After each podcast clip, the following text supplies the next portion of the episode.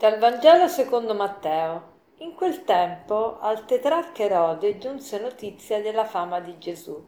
Egli disse ai suoi cortigiani: Costui è Giovanni il Battista, è risorto dai morti e per questo ha il potere di fare prodigi. Erode infatti aveva arrestato Giovanni e lo aveva fatto incatenare e gettare in prigione a causa di Erodiade, moglie di suo fratello Filippo. Giovanni infatti gli diceva: Non ti è lecito tenerla con te. Erode, benché volesse farlo morire, ebbe paura della folla perché lo considerava un profeta. Quando fu il compleanno di Erode, la figlia di Erodiade danzò in pubblico e piacque tanto a Erode che egli le promise con giuramento di darle quello che avesse chiesto. Ella, istigata da sua madre, disse Dammi qui su un vassoio la testa di Giovanni il Battista. Il re si tra- rattristò, ma a motivo del giuramento dei commensali ordinò che le venisse data e mandò a decapitare Giovanni nella prigione. La sua testa venne portata su un vassoio, fu data alla fanciulla e lei la portò a sua madre.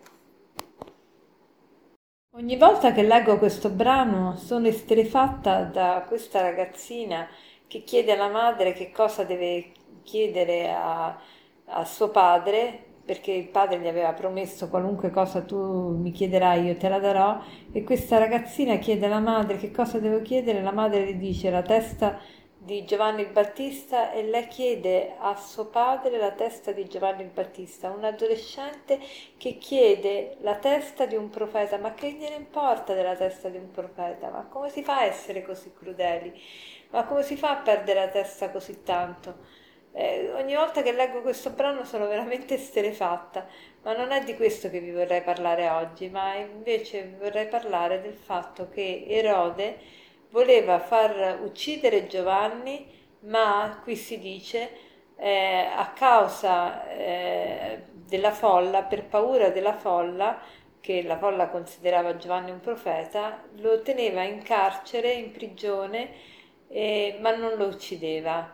Poi per paura invece del, di nuovo della gente, siccome aveva promesso alla figlia di Erodiade qualunque cosa le avesse chiesto gliel'avrebbe data, quindi poi per rispettare questo giuramento davanti a tutti i commensali, eccetera, fece uccidere Giovanni, quindi non lo voleva uccidere lo voleva uccidere, ma non aveva il coraggio di ucciderlo per paura, de- per paura della folla, per paura di quello di che pensava la folla. E poi invece, per paura di quello che avrebbe pensato la gente, non mantenendo il patto a, con questa ragazza, lo fa uccidere. Quindi pensate, è sempre la paura che domina Erode. Erode per paura o non uccide, per paura uccide. Sempre la stessa scelta che in un modo viene condizionato Erode sia dalla folla sia da quello che pensa la gente, è un continuo avere paura, avere paura. Quante volte ognuno di noi fa le scelte per paura, per paura di quello che pensano gli altri.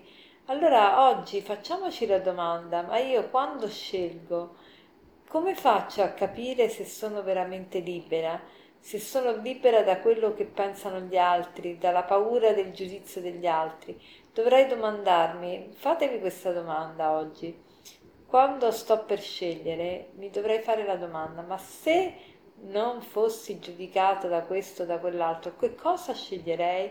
Se non ci fosse, per esempio, ci sono alcuni che sono condizionati dai genitori, no? I genitori vogliono che il figlio faccia una determinata scelta allora questo figlio dovrebbe chiedersi, ma se mia madre fosse morta o mio padre fosse morto, che cosa sceglierei? Sceglierei veramente quello che sto per scegliere?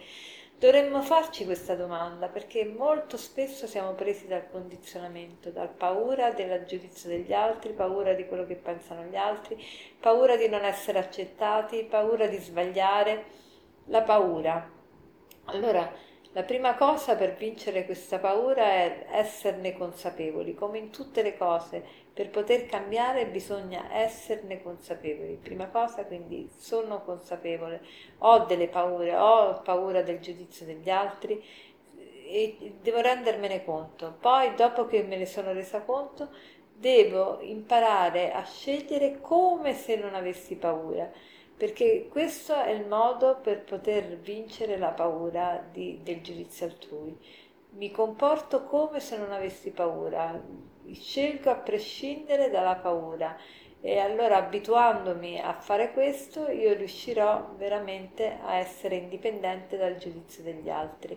Ovviamente è una questione anche di grazia di Dio, quindi chiedo proprio al Signore di rendermi umile e come abbiamo detto tante volte l'umiltà non è non credersi nulla o pensarsi una nullità o pensarsi una schifezza, ma l'umiltà è vivere nella mente di Dio e non nella mente degli uomini.